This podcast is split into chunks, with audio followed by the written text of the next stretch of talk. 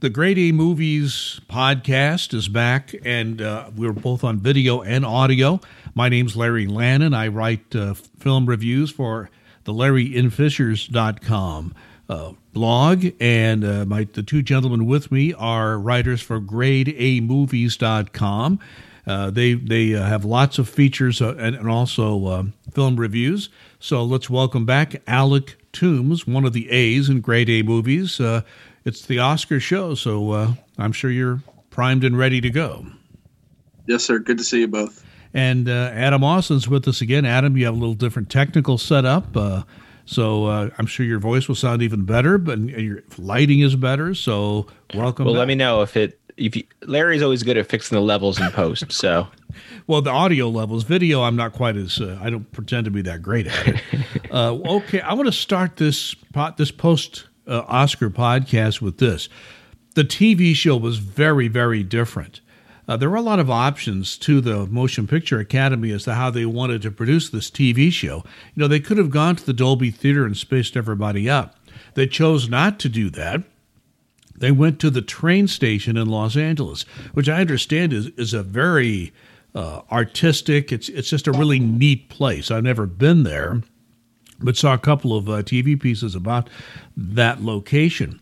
And I still, I'm not absolutely sure why the Motion Picture Academy uh, sought out that particular venue to be the main venue. They had some other, a couple of other places internationally uh, where they they went to people, but I I've been hearing a lot of reactions to this. One reaction is it was awful. It didn't seem like the Oscars. It didn't seem special. Others say, well, it's the pandemic era. They're trying to spread things out and be careful. Maybe it was understated and that's what was needed at this time. And, and I've heard a lot of, of in between. So let's talk about the Oscars, the TV show. I'll start uh, with Alec. Uh, you saw the show. Your thoughts? There were certainly elements of it I enjoyed. Uh, I'm a fan of Steven Soderbergh. It kind of had that cool Soderbergh vibe. I felt like I was in Ocean's 14 or uh, the sequel Out of Sight. I, I, enjoyed Questlove spinning records in his booth. Um, I was perplexed by them switching the order of some of the awards, but overall, I enjoyed the show. Yeah, you know, Adam, uh, I was surprised at the beginning and the end of the show. I was surprised at the beginning because, again, there was no big production because they couldn't do that kind of production at a train station like they could do at the Dolby Theater. So it did, just got right into the format, right into the awards immediately after uh, after a little bit of an opening, which was was kind of creative and different, whether you liked it or not. Um, so it, and then at the end, I, I thought I'd miss something when Best Picture came up, and we still hadn't had the lead acting awards uh, handed out. I thought I'd miss something. No, they just changed the order of things. So very curious about your take on this TV show, the Oscars for 2021. So the TV production itself, I thought was awful this year. And I know, let me get into this. I know it's popular to beat up on the Oscars ceremony. And I have some friends who maybe are a little more conservative who say, Why would you even watch the Oscars? Meryl Streep once said something bad about Trump. Well, who cares? Okay. I like movies. If you, I've seen all the movies that are nominated, I'm the key audience that they would try to get someone who has seen all of the movies in the, that have been nominated. For me, I would have been fine just looking at a press release of saying here's who won because the ceremony itself it didn't have any of the magic that you had in the past. You have to remember, and maybe some of it isn't needed anymore. I get it because decades ago, the Oscars was one of the few opportunities we had to see a big name actor outside of a movie. You didn't have uh, Entertainment Weekly or Perez Hilton or all of these outlets. Now we're bombarded with celebrities and actors 24 7. We, we find out what Entertainment Weekly. They didn't have that in the 50s, I don't think. Okay, I just but, I, uh, no. I'm, I'm sorry. I, I I can vouch for that as the old guy in the crowd. That Entertainment Weekly didn't come until what the 80s, I think. But if you were you back in the day, if you wanted to see Jack Lemmon, the Oscars was one of the few times, except for maybe if he was on the I don't know what was it, the Jack Johnny Carr Carson show, yeah, whatever it was back then. So the Oscars was a big deal. It was the brightest stars of the screen. You got to see them. They joked. They were all together in the same room. and uh, it was special. And maybe it doesn't need to be special anymore, but it seems like they've kind of given up. A year ago, when Kevin Hart was uh, kicked out of being the Oscar host for some jokes that were wrong, but he made them as a young man and he apologized for them. And I don't think anyone was really that offended because Kevin Hart didn't seem like a hateful person. He was kicked out of being the host, and the Oscars decided, well, we're going to have no host. And this year they went the same way. And I get it. It does save a lot of time because the host having to introduce the presenters who then introduce the nominees, it does take up a lot of time. And uh, when you talk about a three or four hour runtime, yeah, that, that's a lot. But they've stripped it of everything there. They didn't have any of the sketches, the live musical numbers, all those things that made it special. It wasn't until maybe in the last hour that they had Lil Rel Howery uh, from uh, Get Out and Godzilla versus Kong uh, make some jokes with uh, Meryl Streep, and and that livened things up. I said, man, he should have hosted the whole thing. He had some personality, but most of the proceedings, that first hour, they were just knocking through nominees. Best director was done before 9 p.m. I, I, it was insane. That in um, memoriam reel was like on the quick. Like I in was memoriam, like, I thought was disrespectfully quick. Yeah, it, it, seemed like they were going to the beat of the Stevie Wonder song. I'm like, yo, I need a minute. I need to know who that is. And they were. I could gone. not read it that fast. well, let me just chime in a little bit for me. I, I think you can make arguments both ways. I actually think this might have been the Oscars we needed for the post-pandemic era. Uh, I think the, the the decision was made not to make it a big production. It obviously could have been. They could have gone to the Dolby Theater. They could have spaced people out. There were other ways that this could have been done. This was done in the train station in LA for a reason. It's like, okay, we know this has been a tough time for America. Let's all just scale everything down and just give you the Oscars. Uh, at least this year. But uh, but I wonder how many of them have been vaccinated. They said everyone was. That okay. was that was so, said at the beginning. So there's no medical reason for for doing it. It's just uh, for show. I think it. No, I don't think there was a medical reason. I think there was a, a, a message reason. That was. I mean, you could say it's right or wrong. I think that was. the I reason. think it was the wrong message. I think coming out of the pandemic, movies have had a tough year. We want to get back to the movies. We want to get back to normal. Everyone here's been vaccinated. So let's do the show. Instead, they're like, no, we'll just, you know, you're invited to this private get together. It feels like we're witnessing a political fundraiser. Uh, there was no real politics, but it, the vibe of like private, small gathering that this isn't meant for you, the viewers. This is meant for the people in the room, and you are privileged to be able to watch it. That's how it felt. Alec, you have something. I mean, it was political. Granted, most of the political things they said on the show, I I echo and agree with. Um, it did leave a bad taste in my mouth that they uh, opened the show with Regina King, whose movie they pretty much totally dissed. No, no Best Picture nomination for her. No Best Director nomination for her. It was one of the best movies of last year, and now they're having her start the show she deserved better. Well, next year they'll be at the Dolby Theater, as I understand the plans. Uh, maybe they'll go back to having a host. But I will say one thing: that the, the, the procedure was done a little after eleven o'clock. That's the earliest I can remember an Oscars being done. So in that sense. Uh, as Adam said, they scaled down the production and, and scaled down some of the big production numbers and jokes and all that.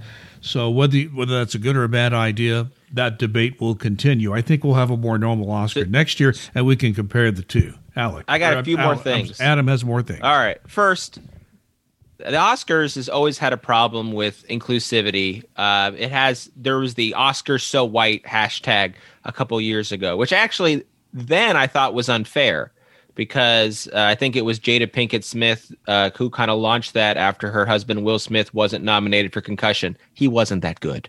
Um, but tell the truth. but there, but you after this ceremony, I don't know. It was. It felt like the ceremony itself was trying to celebrate diversity. Hey, let's give um, Tyler Perry an award. Let's have a lot of the presenters be people of color. Let's everyone mention diversity, but we won't actually give them the awards or give them the nominations. You get to be in the room with us. You get to be in the room where it happens, but we're still having 83 year old Anthony Hopkins take the award away from Chadwick Boseman, a hero in the black Well, community. We'll we'll get. And I'm going to get into that. We'll get to that All right, in a well, moment. But part of this, you're saying part of the ceremony itself, they changed it so the best picture didn't come last. It always comes last. And they decided to go with the best actress and best actor, which was very anticlimactic from a TV show perspective, regardless of who you wanted to win. You have Frances McDormand, who now has the most Oscars of any living actress. Uh, she has three acting Oscars and a producing Oscar for Nomadland She's been there before. She gets up and says, "Hey, thanks. I appreciate this." Boom, gone. Nothing exciting about that speech. Okay, now you're getting ahead of us here. then you ended on best actor and it was a huge we'll get into why but it was a from a tv producer perspective anticlimactic letdown All right, let's let's let's. Uh, well, we're certainly having a lively discussion today. Uh, we're going to start with be- instead of end. Uh, we didn't end with best picture at the ceremony. We're going to start with best picture in this podcast.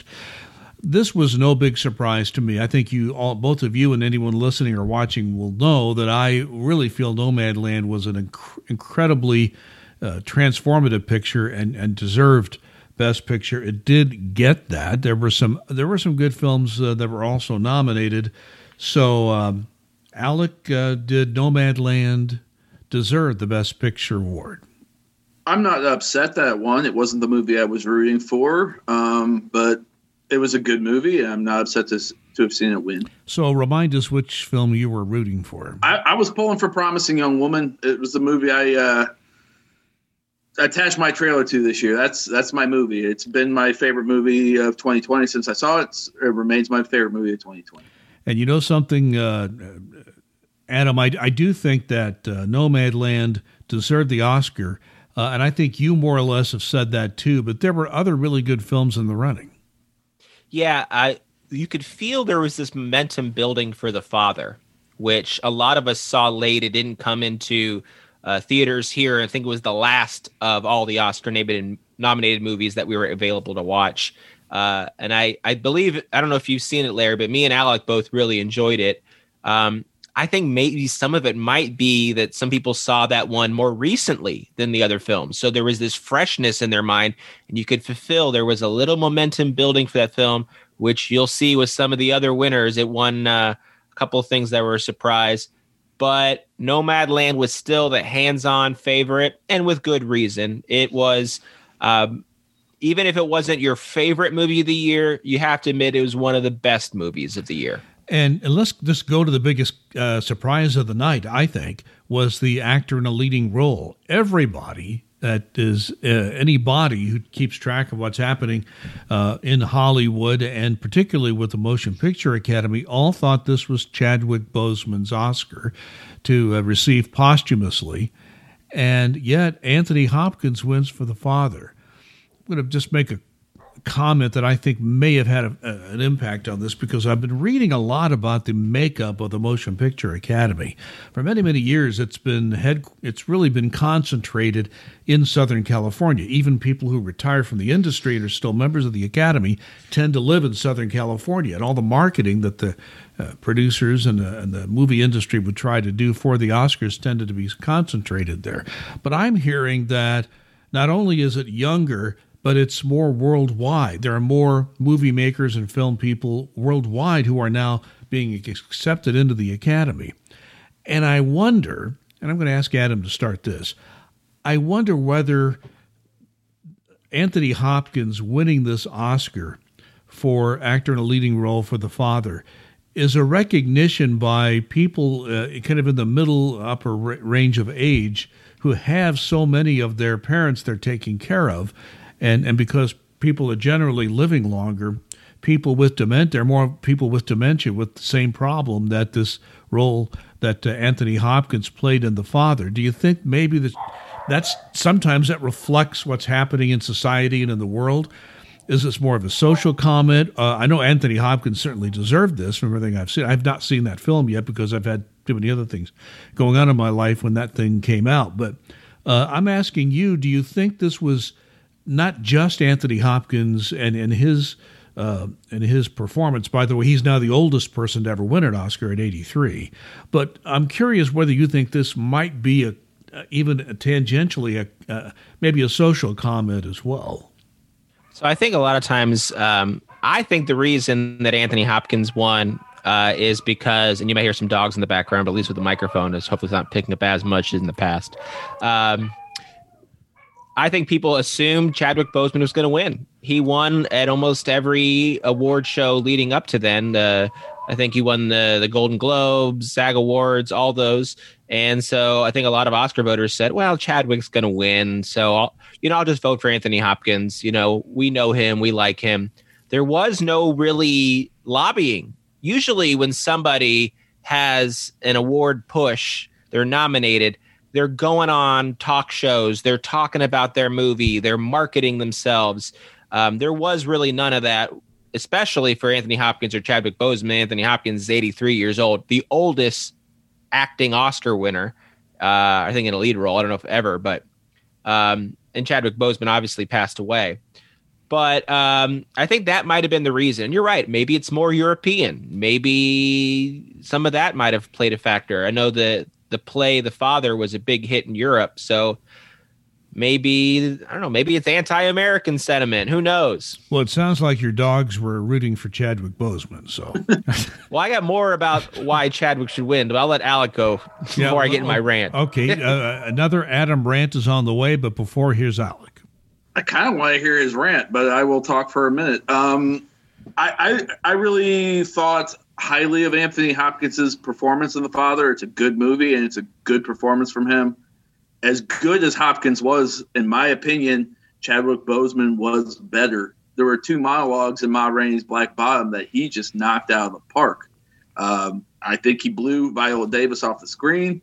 I thought he deserved this award. I was kind of disappointed he didn't get it, but I also, as much as I love movies and I enjoy the Oscars, I don't take them very seriously. After Shakespeare in Love beat Saving Private Ryan 20 some odd years ago, kind of let the air out of the balloon. I don't care as much now.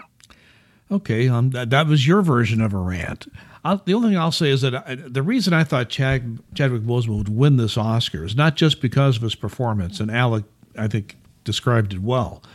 The fact that he was in the latter stages of terminal cancer while filming that movie – to me, showed what tremendous talent he had, and that's why I thought he he should have won. But uh, let's go with Adam's rant here for a moment. I think he needs just a second. We can. Oh, we I think Adam has to go away. Oh my goodness! I, I let me ask this, Alec. Uh, when you look at the entire lineup of, of of actor in a leading role, you know, I I they're all very good. I actually want, thought the dark horse was not Anthony Hopkins. I thought it would have been Gary Oldman for Mank. It's a film I think I liked better than a lot of other reviewers did. But uh, uh, well, this is why the category is so stacked because my dark horse probably would have been Riz Ahmed from mm-hmm. Sound of the Metal, who I thought was also brilliant. Okay, I think uh, I think Adam's squared away now. We're ready for your rant, Adam. All right. So in the past, we've honored a- actors for gaining or losing weight for roles. Uh, Matthew McConaughey famously lost a bunch of role for Dallas Buyers Club, and he was great. And they it, or uh, Charlize Theron, oh, she had some makeup and she gained some weight for Monster. Let's give her an Oscar. Chadwick Boseman was literally losing weight because he was dying of cancer while he was doing this role. And he did a fantastic job acting wise. He was over. People want to brag about Frances McDormand living in a van with some people while filming Nomadland. That's great. Chadwick Boseman was dying and he gave an amazing performance. And guess what? It maybe it's sentimental, but he also was probably one of the best actors. So if you mm-hmm. have sentimental and you have acting quality, I don't understand Anthony Hopkins getting it. Anthony, I went through his filmology, you know, he is filmography. He's one of my favorite actors, but he has not. Besides maybe the two popes a couple years ago, he hasn't done many good movies in about 20 years. Well, he is getting older. I mean, we, he, you know, you have to understand he doesn't work as much as he used to, and that's part of the reason. I didn't why. think he was that impressive in the role. Just in this, he he did a great job. He acted, but did he embody a character? I like thought Chadwick Boseman. I, I thought I thought he was uh, uh, ex- Hopkins was excellent in Two Popes. I thought he really maybe Yeah, he was good something there. Uh, so I think that the the consensus is Hopkins was good, but you know Chadwick Boseman probably deserved the Oscar, and it wasn't just because it would have been posthumous. Uh, all But let's talk about how it was done too. So let's so you have they said let's move best actor to the end of the night. I assume the reason they did that is they thought, well, Chadwick's going to win, and they probably had this big uh, thing to honor him at the end, and that was a great way to end the night, and it would have made everyone feel great. And then you have Joaquin Phoenix, who was not very interested in the hosting job. He gets up there, he's like, "I'm supposed to say something, but uh, you know, I don't really act. I just, you know, I, I well, these guys were good. Here, here are the nominees." And then he just lists it and goes, "Yeah, Anthony Hopkins won. He's not here. Good night, everybody. Turn off your TV." So this is so, so this is news. This is news that uh, Joaquin Phoenix can be understated at times. I mean, I think that's his job, isn't it? Half the time. But it was the he'd- biggest anticlimactic thud of an end for a ceremony. Yeah, yeah. I wish he'd come out and wrap the nominations like I'm still or I'm what's the movie? I'm still here. Yeah, The- the, the one who Casey Affleck Casey movie? Affleck. Yeah, bring back the rap. That would have been way more entertaining than what happened at the end of that show. The, the show was like a big wet fart to end. It was terrible. All right. Anthony Hopkins probably didn't know that he won until this morning. He was asleep. He was at home in bed. I promise you. Well, let's move on from that and talk about uh, what was not a big surprise. That was Frances McDormand winning an actress in a leading role. And it's already been mentioned here, but I think it's worth saying here that Frances McDormand was the one person who spoke and said out loud, Everybody, if you haven't seen these films in a movie theater, see it. See Nomadland in a movie theater on a big screen, the biggest screen you can find. Uh, she was the only one that said, Go back to the movies. It's time to go back. I think that was a good message. Uh, so I'm just going to ask uh, Alec to tell me about Frances McDormand. I think she earned it. There were some great performances in the uh, nominees here. Any one of them could have deserved it, but I, I do think Frances McDormand was just a, a, slight cut above the other uh, performances. Your thoughts, Alec? It was a good category. All all five of the ladies were, were worthy of the award. There was even some, some ladies who weren't nominated. Uh, I'm thinking of Rosamund Pike, and I care a lot, uh, who I would have liked to have seen nominated in the category as well. Uh, I personally was rooting for Carey Mulligan. She doesn't have an Oscar, unlike uh, Viola Davis and uh, Frances McDormand, but uh, I think she will get hers somewhere down the line. I wasn't upset about Frances McDormand winning. I thought Viola Davis had a shot, but um, yeah, Frances McDormand's one of our best actors. Okay, Adam, thoughts on Frances McDormand's win?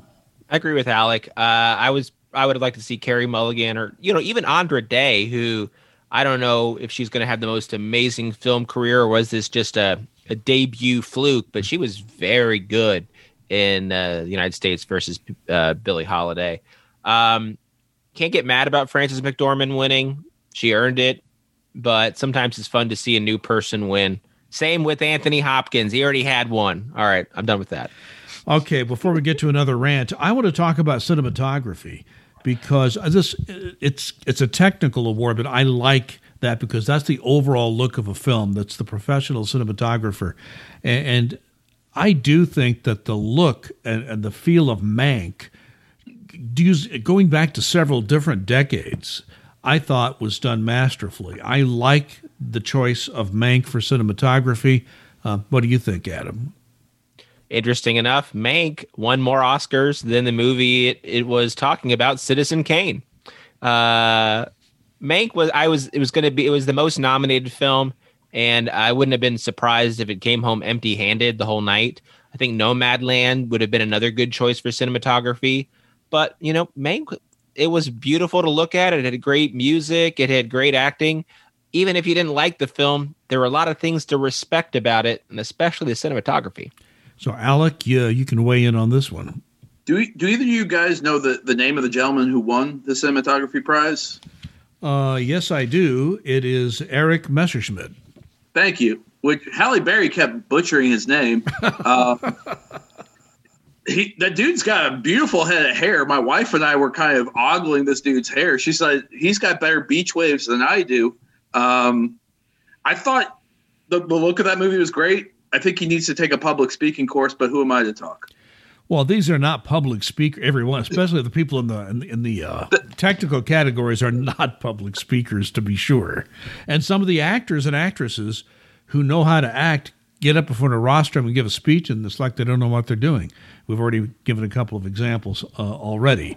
So, uh, so Mank was. I mean, I liked the choice of Mank. Nomadland was a contender to be sure. I liked that cinematography as well, but somebody has to win, so I had no problem with this.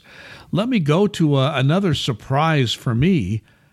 Actress in a supporting role. I genuinely thought this was going to be Glenn Close's chance and once again, she was left at the altar. She again lost out, this time to uh, uh, Yu Jung Yoon of Minari. So let me go back to to Alec. Uh, your thoughts on because there were a lot of good acting performances in this category. Uh, your thoughts on on uh, on Minari winning?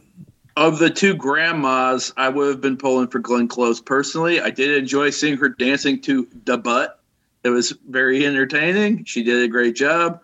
Um, the lady from Minari also very good, and I really enjoyed her speech. It was cute that she called her sons out and was talking about making money for them. Um, it's a good category. I, am not really disappointed either way. Well, the, the the award for the strangest acceptance speech is Daniel Kaluuya. We'll get to that in a moment. Uh, so, actress in a supporting role. Uh, Glenn Close once again uh, short. Uh, Yu Jung Yoon is the winner from Minari. Uh, your thoughts, Adam? So I can't be mad about it. As much as I wasn't as high on Minari, I thought that she gave the best performance in the movie. And if you look at the all the people she was nominated against, they were all very good, but I don't think there was any amazing clear favorite that uh, odds on favorite. Amanda Seyfried was the best she's ever been, but she's not been in some great movies. Uh, Glenn Close uh, has been in some amazing movies and given some amazing performances. Was this the best performance she's ever given in a movie? No, not by a long stretch. It would almost be a makeup Oscar or honoring her for her lifetime achievement for giving her this. Um, so I can't get upset. Actually, I would have rooted for Olivia Colman in this because I thought that she was the heart of the film. The father, Anthony Hopkins, was great, but I thought Olivia Colman was uh, fantastic, and I was expecting like a, a surge for the father, which there was a little bit there. But you know what? It was fun to see her win. Um, another, I think, the second uh, Asian uh, actress to win an Oscar, and um, she seemed fun. She's probably not going to be get a ton of opportunity. I, I don't want to say this, but she's probably not going to be nominated every year like Glenn Close or you know. This may be her one chance and uh, so it's really fun to see her get it. And hearing her speech, it's hard to not be happy for her. Yeah. She seems like I'd hang out with her. yeah, it was it was a nice speech, and and she she did a great job in her speech, no question about it. And you know, you could tell English was not her first language, and she was very articulate. So it was very interesting to see that. I this is one year I I did not get the opportunity to see any of the documentary full length documentary films that were uh, uh, that were nominated. I love documentary films, but just so much was going on in my life with pandemics and other things, I just never had the chance. My octopus teacher was the winner of that. And, and I, even though I, I, I've never seen any of the films, what I've read about and, and gleaned from what has been written about my octopus teacher is it's got to be a very interesting film watching someone go underwater and somehow bond with an octopus. Either one of you seen this film?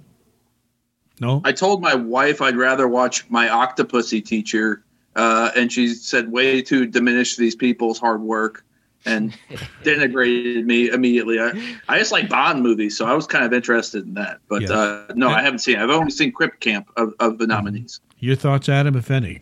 Yeah, I haven't watched as many. I probably should, um, but I hear it's good. I hear it's uh, kid friendly. It's on the it's on the kids section on Netflix too, so you can watch it with a young kid, and there's nothing inappropriate there.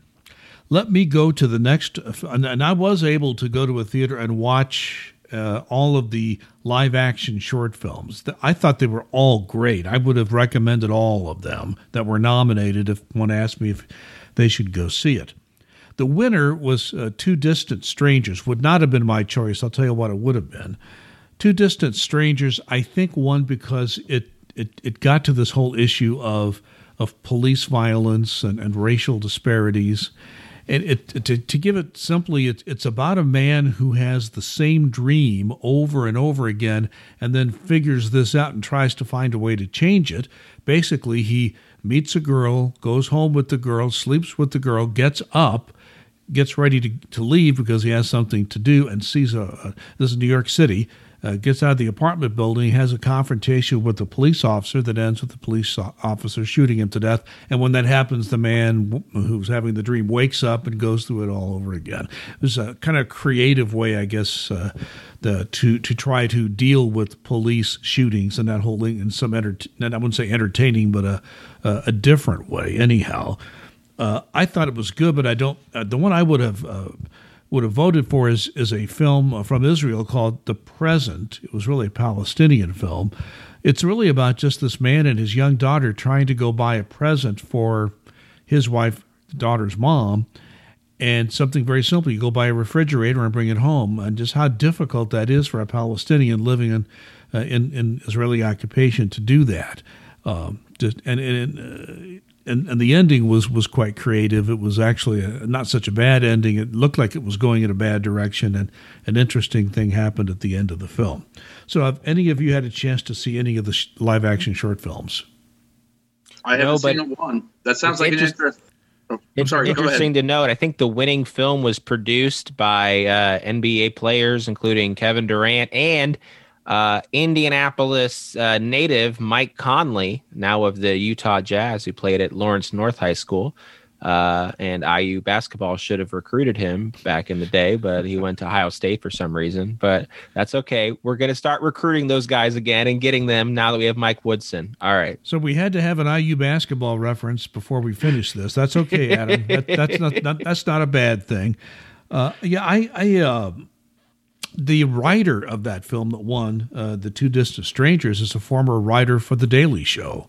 So, uh, and that showed up. There was a little comic angle to it, but it was a very serious subject. So, um, anyway, I, I, was able to see all those nominations, all the films, very good films. Two from the Middle East, uh, all the other three an American film. It was an American film that won.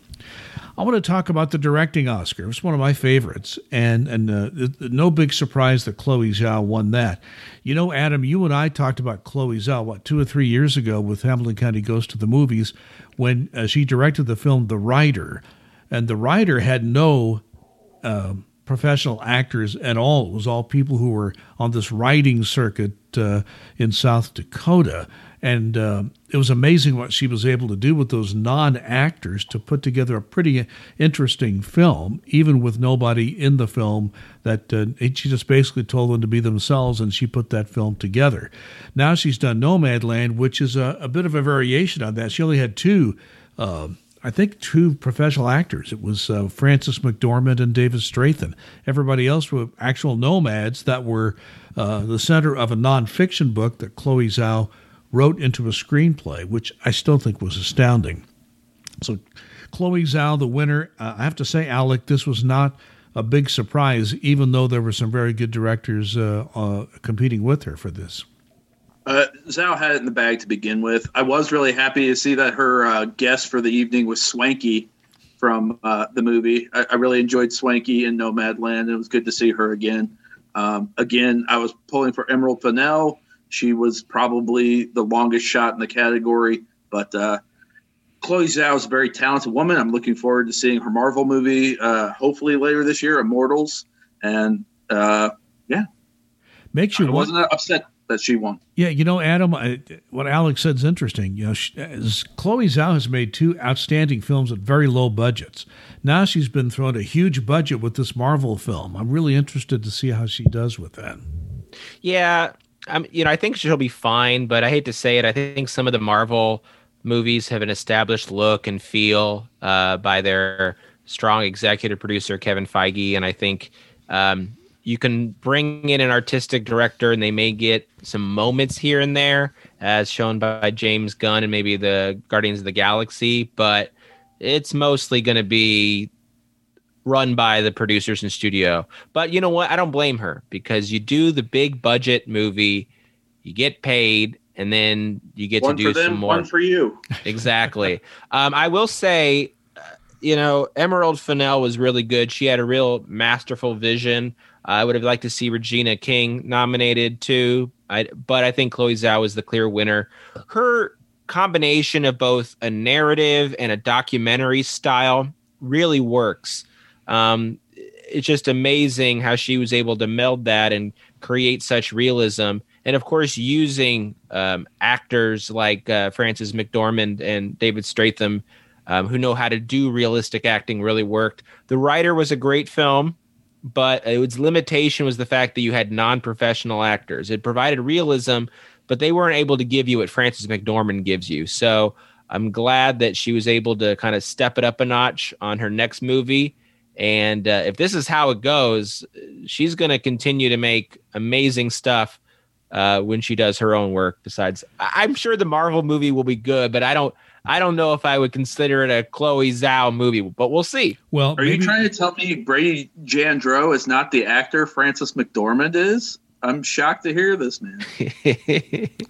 All right, let's. Uh, I have another. Com- I just want one more comment about this. I, I I think that Chloe Zhao has an opportunity to put a different angle on Marvel. Maybe she won't. Maybe Adam's right. It's just too stratified. Time will tell. I, I actually think that I'm anxious to see it for that reason. And what, just to defend the Rider here for a little bit, I was just amazed at what she was able to do with the non professional actors. That film had its limitations, but it was still an outstanding film with no professional actors. I still think that was a masterful uh, job on her part. I don't often talk about this category, but I'm going to talk about costume design. And, and I thought the winner was hands down the correct winner, Ann Roth for Ma Rainey's Black Bottom. I thought those costumes for that period were outstanding. Uh, your thoughts, uh, Alec? It's a good winner. I w- I wouldn't have been upset to see Mank win in the category either. Both both movies had really beautiful costumes. I haven't seen Mulan. I'm assuming those costumes are beautiful as well, at least from the trailers I've seen. Um, yeah, I don't have a whole lot of stock in the category, in all honesty. And any thoughts from Adam on this? You know, Ma Rainey had great um, makeup and costumes, and it, it, deserves to win. But uh, I don't get as uh, into the, you know. If you've seen Larry, I'm not the best dressed guy in the world, so you know it's not like my you, costume design. I'm not a fashion design kind of person. You and I have that in common, to be sure. I'm, if it weren't for our wives, I'm sure we'd be a lot. Alec wears some cool T-shirts. He does. I will give Alec that. Yeah. and I like your hat, by the way. Thank you. I, those, I, just don't like combing my hair. That's what it boils down to. I wear a hat all the time because I know, don't like combing. That I, have heard that too. Yeah, and, and, for people who can't see who may be listening, uh, he's got a really cool blue hat on his head. And uh, let me talk about the most interesting acceptance speech. The winner of actor in a supporting role, Daniel Kaluuya, who succeeded and it's really he was probably fortunate that his mother and sister were in another part of the world watching this because um, you know uh, he embarrassed him pretty badly. Uh, and it was off. Uh, sometimes you, he, I think I knew what he was talking about. He was kind of talking in a cryptic kind of way about certain things. Uh, but Kaluuya was definitely the man who deserved to win this. There were good actors in there, maybe with one exception. But like like uh, like Keith Stanfield, I think uh, who was not the good actor. Yeah, that's what I wanted to know too. Uh, probably Sacha Borat? Baron Cohen. I I wouldn't. I mean, he was in Trial Chicago Seven. It was a good. I thought it was a very good film. I don't think he was the strongest part of it. Yeah, well, we didn't we didn't bring up our hate of Borat today, did we? Uh, well, I, I you know it goes. To the Hey, I'm with you. I did, I liked the first Borat a lot. I saw it twice in theaters. My dad laughed so hard the second time I took him that people were annoyed that he was laughing too loud, that he was disrupting the movie. If you've met my dad, he can be a oh, little loud when he laughs. I like your dad a lot. But I, I, uh, I Borat that- 2, it was long. It was, I mean, I don't know. But I will say uh, Borat 2 did not win any awards tonight, but it did win at the Razzies uh, Rudy Giuliani did get his statue for worst supporting actor for uh, Borat 2. But I yeah, think that, that was, was- funny. That was funny. He I- other Razzie winners, including Sia and the My Pillow guy. So you got to, you know, he's in good company. well, the Razzies are a tradition. I love them. They're so funny. There was one actress that won a Razzie and an Oscar. I, I, Sandra Bullock, Sandra the Bullock. same I was year, trying. I was and trying she to went. think. I was trying to think of who it was. It was Sandra. Blindside and All About Steve, I believe. were And the- Glenn Close was nominated for a Razzie and an Oscar for the same performance this year in Hillbilly Elegy. She didn't win for either. But no, no, that's. I don't know. I, I think that uh, the whole thing about Borat, just to kind of put a, an exclamation point on that, I think it's an example of how Hollywood says, "Oh, we made money with the first one. We have to make a second one." So I'm not even sure how interested Cohen was in doing it, but he did you did it. laugh when they they announced their nomination for screenplay? And it took like 10 minutes to announce like the seven different writers. How did that movie have that many writers on it? It- I, I, I don't know. I mean, seriously. They're all throwing stuff at the wall and seeing what sticks. Is pretty much. Well, you can have a very bad film with lots of writers. Uh, that the number of writers is not an indication of how good or bad the film is. In this case, it The wasn't. more that bad. writers you have, probably the, the, the less likely your movie is to be good. So anyway, Daniel Kaluuya, very deserving, a very strange acceptance speech that embarrassed his mother and sister, but uh, not a big surprise. My only critique about him winning, it wasn't a supporting role. It was a Mm-hmm. Lead role. It- that's a- and so it's a little cheating. He was the best performance of all those that were nominated, but was he really a supporting actor? He's the face on the poster.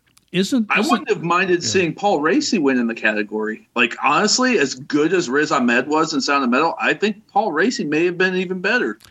Well, let's put it this way: this is an old discussion in Hollywood about the Motion Picture Academy and how they designate supporting and lead actors. It's always been a political thing. You know, we want to make sure this actor gets uh, some recognition. Can't fit him in a lead category. Let's stick him in the supporting role if we think we can. Castaway, Tom that. Hanks for best supporting actor. You know, Wilson was really the lead, Yeah. and Tom Hanks for supporting actor. Let's move on to international feature film because all three of us, I think, have seen another round. I really like this film, and, and I think uh, it's it's good to see that uh, a very high quality film like that was nominated and in fact won. And I think the maybe the most poignant time of the whole Oscar program was was when um, when the director talked about the loss of his daughter, who was supposed to to star in the film. I thought that may have been the most poignant uh, time uh, during the Oscar broadcast. So uh, that's a film we both liked. Uh, Adam, I know you liked another round. Yeah. Um, I didn't see the other nominees, so it kind of feels cheating for me to say, but it also it, it's worth noting that the director of another round was also nominated for best director. So you kind of had a sense that it was destined to win. I really liked the movie. And in fact, I have an idea. If they were going to bring back some of the magic, it's too late now. They didn't have any musical performances. They should have just had a part of Mads Mikkelsen dancing to that song at the Oscars. Everyone could would watch have that for an hour and a half. everyone honesty. would have enjoyed it. Nothing like a drunk, well, at least portraying a drunk man trying to dance, and uh, that was yeah, that was Matt did a great job. That that was a good film, deserving uh, winner of of the uh, international film feature.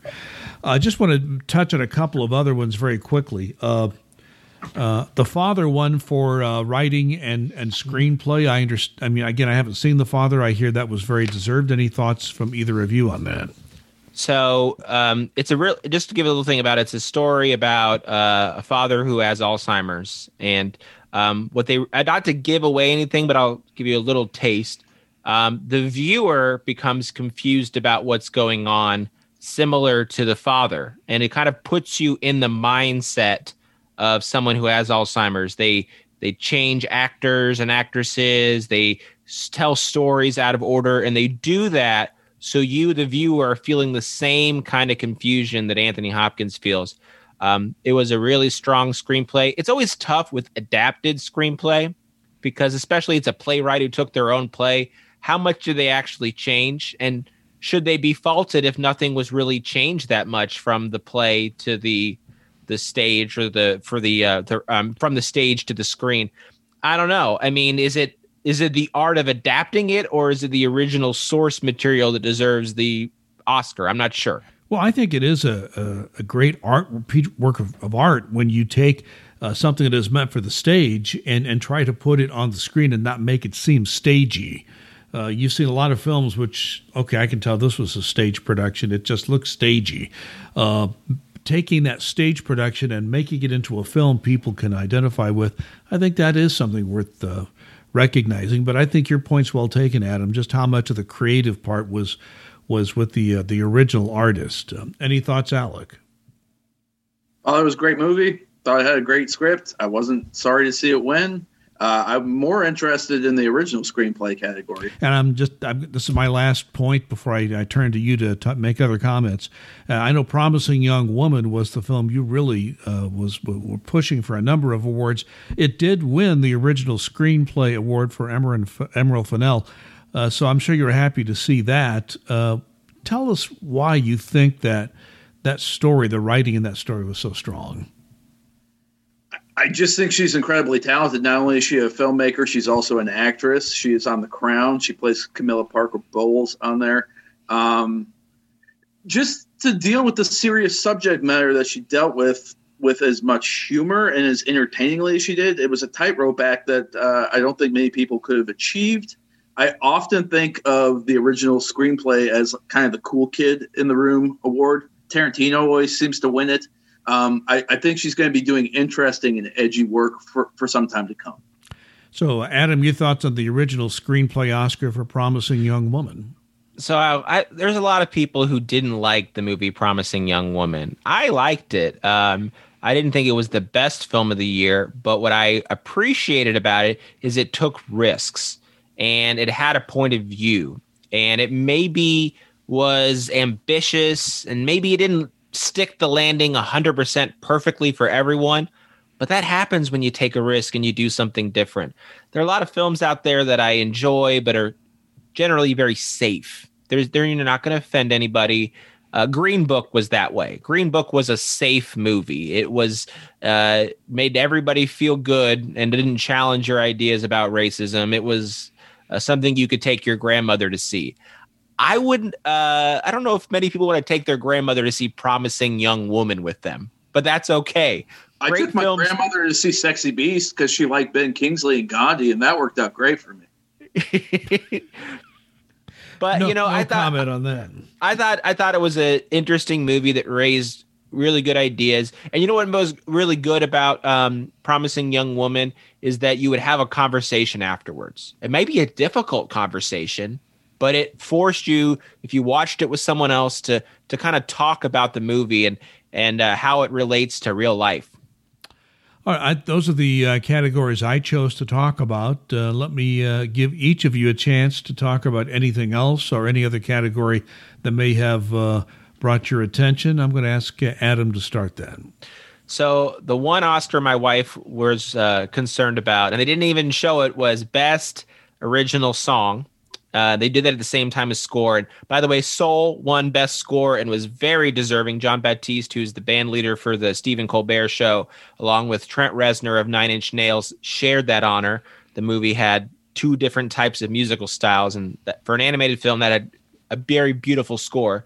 But Best Song, there was a couple of nominees. Leslie Odom Jr. I thought was the favorite because he was also nominated in acting. He one for Hamilton, a Tony. I thought, okay, they're going to give it to him. It's it's going to make sense. They gave it to her, H E R, which I wasn't familiar with her. I guess she's an Indianapolis native who's an R and B singer, so it's cool to have an Indianapolis connection there. My wife though was really pushing for the song from Eurovision Song Tour, the Will Ferrell Rachel McAdams movie. Uh, if you haven't seen it, it's streaming on Netflix. It isn't the funniest movie in the world, but it actually has really good song and dance numbers, kind of like a better version of Pitch Perfect, uh, but with original songs. And they did not do the live performances of songs at the Oscars this year, which is a disappointment. But we found out, I guess, during the pre show, they had pre recorded live versions of the song, and they had a really cool performance of the song from Eurovision in Iceland because the movie takes place in Iceland with all these Icelandic children with their coats on, sitting out by the water, singing like a children's choir, fireworks going off. And after watching that, I said, man, I got to see if there's some cheap flights to Iceland. Iceland seems like a cool place to go. I had it on in the bar last night while I was working. I, my shift kind of butted right up against the Oscars, and people in the bar were asking me, "What the hell do you have on the television set right now?" These children in sweaters singing. They thought I was super weird having it on, but well, it is a strange. It's for a bar. that might be a strange thing. hey, I was sure. trying to get hyped. I was trying to get ready for the Oscars. I was excited. Well, you certainly succeeded in that. Okay, Alec, I'll give it to you. Uh, any final observations, thoughts, or uh, Oscar comments? Out of left field, it didn't win its category, but I was very happy to see a, a smaller movie called Love and Monsters nominated for Best Special Effects. It did lose to Tenet. The movie's available on video now. Very charming movie, good for the whole family. I would highly recommend it. I think we've uh, we've got the Oscars covered here. Uh, I want to ask one last thing before we go. It looks like the vaccination rate is up. I think it's about 30% nationally, just under that. Uh, it, and so we're still waiting for people to get their second shots in many cases. So that's going to go up, although now it looks like we're dealing with the last bastion of resistance on uh, on people who say they don't want to to, to be um, inoculated. So it looks like movie theaters are going to be opening. Regal has been closed for a long time. It looks like there's an opening on the horizon there. Uh, there are um, there are still theaters that are closed on Monday and Tuesdays, for example, and have cut back the number of showings, number of screens that they're opening up. So uh, let me let me ask Adam to start this one.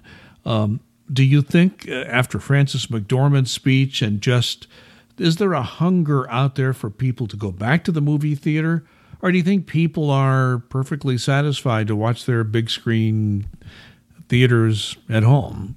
So I think I'm. You've heard I've been a little pessimistic about the state of movie theaters in the past. I'm a little more optimistic now because I think more people are going, and I think some of that has to do with having better movies, or maybe not better, because uh, I'm Mortal Kombat is one of them, but uh, which Alec can give us a review of, but more exciting movies that draw people to the theater. Uh, I think Godzilla versus Kong did very respectable not better movies, bigger movies. Bigger, you're right. Well, yeah, Texas bigger is better. So, but we're in Indiana. Um, but uh, Mortal Kombat is bringing people out. I saw people posting on Facebook they were going to see the movie. I think I haven't seen what the box office numbers were for it yet, but um, I'm sure it did all right. I think there was some anime movie that was making as much or more than Mortal Kombat over the weekend. I forget yeah. the title of the movie, but it, seemed and, like it was doing buku bucks the but of course those two films you could watch at home on uh, HBO and I think for the most of the summer any kind of Warner Brothers movie is going to have that option. Any Disney movie you can watch it at home but pay another $30 which I know some people do. Um, but the real test I think is going to be Black Widow the Marvel movie in July. If that movie bombs or falls short of expectations then it's going to be a while before movie theaters come back. That's one that I think will draw people out, especially it's either watch it in a theater or spend $30 on Disney. Some people with young kids are going to pick the 30 bucks, but they may not have gone out anyways. But I think a lot of um, people who've been vaccinated uh, in their 20s and above, people who don't have kids, Marvel movies appeal to a lot of people. I think it'll make hundreds of millions at the box office. Here's what here's what you do with a Disney film that costs thirty bucks. What you do is get all the kids in the neighborhood and get all the parents to chip in to pay the thirty bucks, so all the kids in the neighborhood could watch it at one time. That's what you're going to have do, to do. Larry, uh, your your your kids are in their their twenties now, right? Mm-hmm. Do you remember what it was like to have a bunch of children over at your house at once? I'm simply saying it's economically. I'll feasible. pay for the movie was, theater. I, I, didn't say it was a good idea. no, I have two. You want to have look? I have two I, kids over. I have two daughters. You got a, a, daughter that's two. You have a lot to look forward to. That's all I can say. Okay. and and your daughter's adorable. She's going to be wonderful, but it's still going to there's still going to be challenges. Okay, Alec. Uh, he Adam already mentioned Mortal Kombat. And I must say, I've not seen it, but I've seen reviews. It's rare that I have found a film with the range of reviews. Some people think it's awful, some people love it. Where do you come down? I'm kind of in between. Um, I gave it two and a half out of five stars, and I was probably a little kinder to it uh, due to nostalgia and my own enjoyment of the video games. Um, there is some fun violence in the movie. If you like violence, there's plenty of it. Uh, there is an actor named Josh Lawson. He's an Australian actor. He plays a character named Kano in the movie. I thought he was quite good. Um, there's not a whole lot to it. I think there's it's a lot of uh, table setting for future installments. I think some of the movies down the pike may be better. There may actually be a real fighting tournament in subsequent movies, um, but it was okay. So, so I you, watched. Go ahead, go ahead. Uh, uh, so on HBO Max, they that's where the Mortal Kombat came out. And prior to coming out, they were put on their popular movies that a lot of people are watching right now, and it was Mortal Kombat Annihilation, which is not the original from '97. It's like the sequel, or I think. I think it was from '97. The original was, was from '95. Yeah. So I put it on while I was doing something else. I was like, okay, I'll just put this on. I've forgotten how Mortal Kombat Annihilation is one of the worst, but also awesomely bad movies ever made. Like Larry, you would enjoy it. Like the special effects are terrible, the acting is awful. Um, yes, it's it's mid late '90s, but there's no excuse for what the movie is. But um, after watching that, I'd have a hard time thinking when that the new Mortal Kombat could be any worse than uh, Mortal Kombat Annihilation. That one set the bar pretty low. Would you rather watch Mortal Kombat Annihilation or music again? Mortal Kombat Annihilation is fun. You can make fun of how bad it is. Music, you watch it and you just you just feel dirty. You question so, humanity and we're offended by it. Yeah, there's movies that are they call them awesomely bad. Yeah, like sure. The, the, like The Room, or you know, I'm fluent in these movies. This is what I write about every week.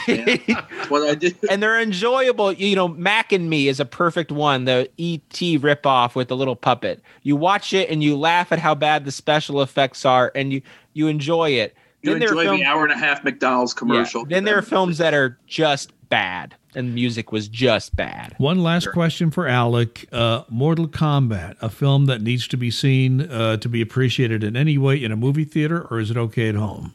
I watched it prior to release. Um, the copy I got wasn't the best. I would like to see it again. I'd like to see it on a bigger screen if possible. Um, maybe with some friends and a few drinks beforehand, I think would be the way to do it. Okay, quickly, we're almost an hour here, so that's about the limit for us. Uh, any final comments on anything? I'll give Adam the first shot. Um, no, I watched some old movies. I mean, the old movies are keeping me going. I, I tried to make a list. You may have seen it on my Facebook of uh, all of the best picture winners mm-hmm. and where I would rank them among the best best picture winners ever. And I know that is uh, that could be an hour long discussion right there. But I will just say when I made my ranking, like the top 10 was like Godfather, Schindler's List, Casablanca, One Flew Over the Cuckoo's Nest, On the Waterfront, Silence of the Lambs, Lawrence of Arabia, The Apartment, No Country for Old Men. And then I put in like The Departed, Moonlight, Gone with the Wind. Those were all pretty high up there. Among the worst ones, you have the old films like Cavalcade and Wings and Broadway Melody, but a few more recent ones like The English Patient, Crash, and uh, uh, Beautiful Mind and Out of Africa. Those are the worst Best Picture winners, winners in my mind. I made a full list. Um, best Picture is not always the best movie. Remember that, people. Well, that's true, and it it, it also can you know, an outstanding film might have been each eclipsed by another very good film in that year. So just because you didn't win Best Picture doesn't mean it might even be a classic film. Uh, Alec, your final thoughts, if any. I guess I'll throw this out real quick. I did watch one of the other international uh, best film offerings yesterday. It is available on Hulu. All the best uh, foreign film options are on Hulu, and I believe they're on Amazon Prime as well. I saw somebody post that. I watched the uh, offering from Hong Kong, a movie called Better Days. It is about uh, bullying in schools. I found the movie to be very powerful, even though kind of long. It's about two hours and 15 minutes. I could have used about 15 minutes trimmed off, but uh, really good performances, really dynamic movie. I would recommend it. Gentlemen, uh, it's been a whole hour. We've covered a lot, and uh, we hope that this will be an interesting year in films. It has, of course, just begun. Uh, we're only in April, and there's a lot yet to be seen. And the theaters are some are still open, more are open. Let's hope there are more showings on the way. And with that, I want to thank you all for, for watching and listening our GrayDayMovies.com podcast. You just heard from Adam Austin and Alec Toombs, the two A's on GrayDayMovies.com, where you can find their reviews. You can find my reviews uh, in. Uh, in platform uh, forum in terms of podcasts at larryinfishers.com. Just look for the Arts and Fishers podcast. So, again, we hope you all are doing well. Thank you for listening and watching, and I would ask you all to please be safe and be kind.